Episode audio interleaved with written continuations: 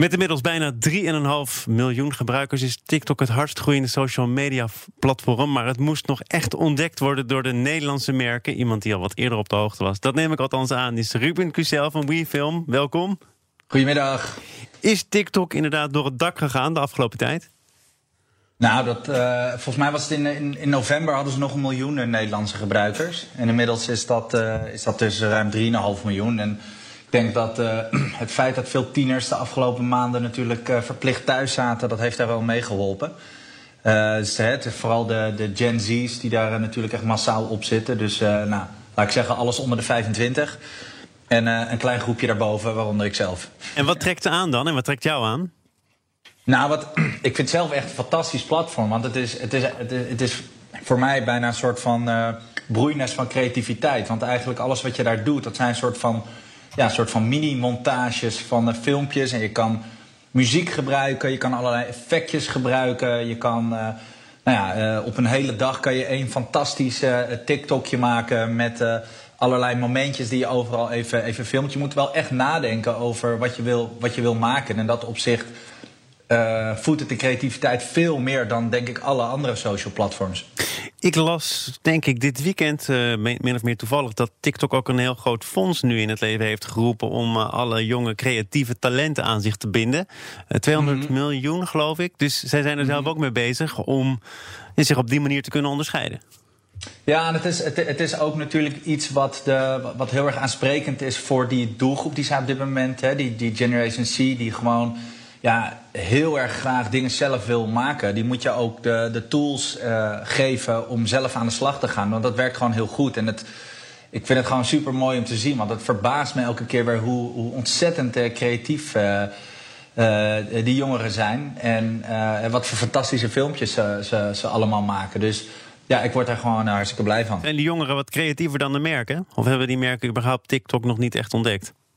Nou, dat begint wel te komen. Alleen, het is vaak nog wel enigszins braafjes. Ik zie ook wel heel veel dat er gewoon, zeg maar, filmpjes worden doorgeplaatst en dat er niet echt een TikTok-edit wordt gemaakt of waarmee er gespeeld wordt met die mogelijkheden die dat specifieke platform biedt.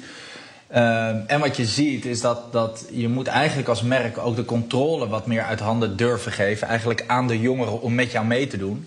Nou, dat is nou net iets wat veel merken natuurlijk best wel spannend vinden om die controle weg te geven. Ja. Taco Bell heeft het aangedurfd. We gaan luisteren naar een fragment. Inspiration can come from anywhere. Even from the new Triple Loopa from Taco Bell. It's 3 mini chalupas with 3 different flavors. Taco Bell reinvented the chalupa, so why can't I reinvent myself? I'm not like other dads. I'm an influencer. Dad, what are you doing? I'm TikToking. Introducing the new Triple Loopa from Taco Bell. The chalupa deliciously reinvented. Ruben, is dit hoe het zou moeten? Is dit een goed voorbeeld? Hier wordt eigenlijk een beetje de draak gestoken met het feit dat een gemiddelde huisvader, zeg maar, ook wil TikTokken. Maar dat hebben ze hartstikke leuk gedaan, want het is een beetje een crossover tussen iets wat op TikTok gebeurt en iets wat op de televisie gebeurt. Dus in dat opzicht bereikt het zowel de ouders als de jongeren. Dus dat hebben ze best wel slim gedaan.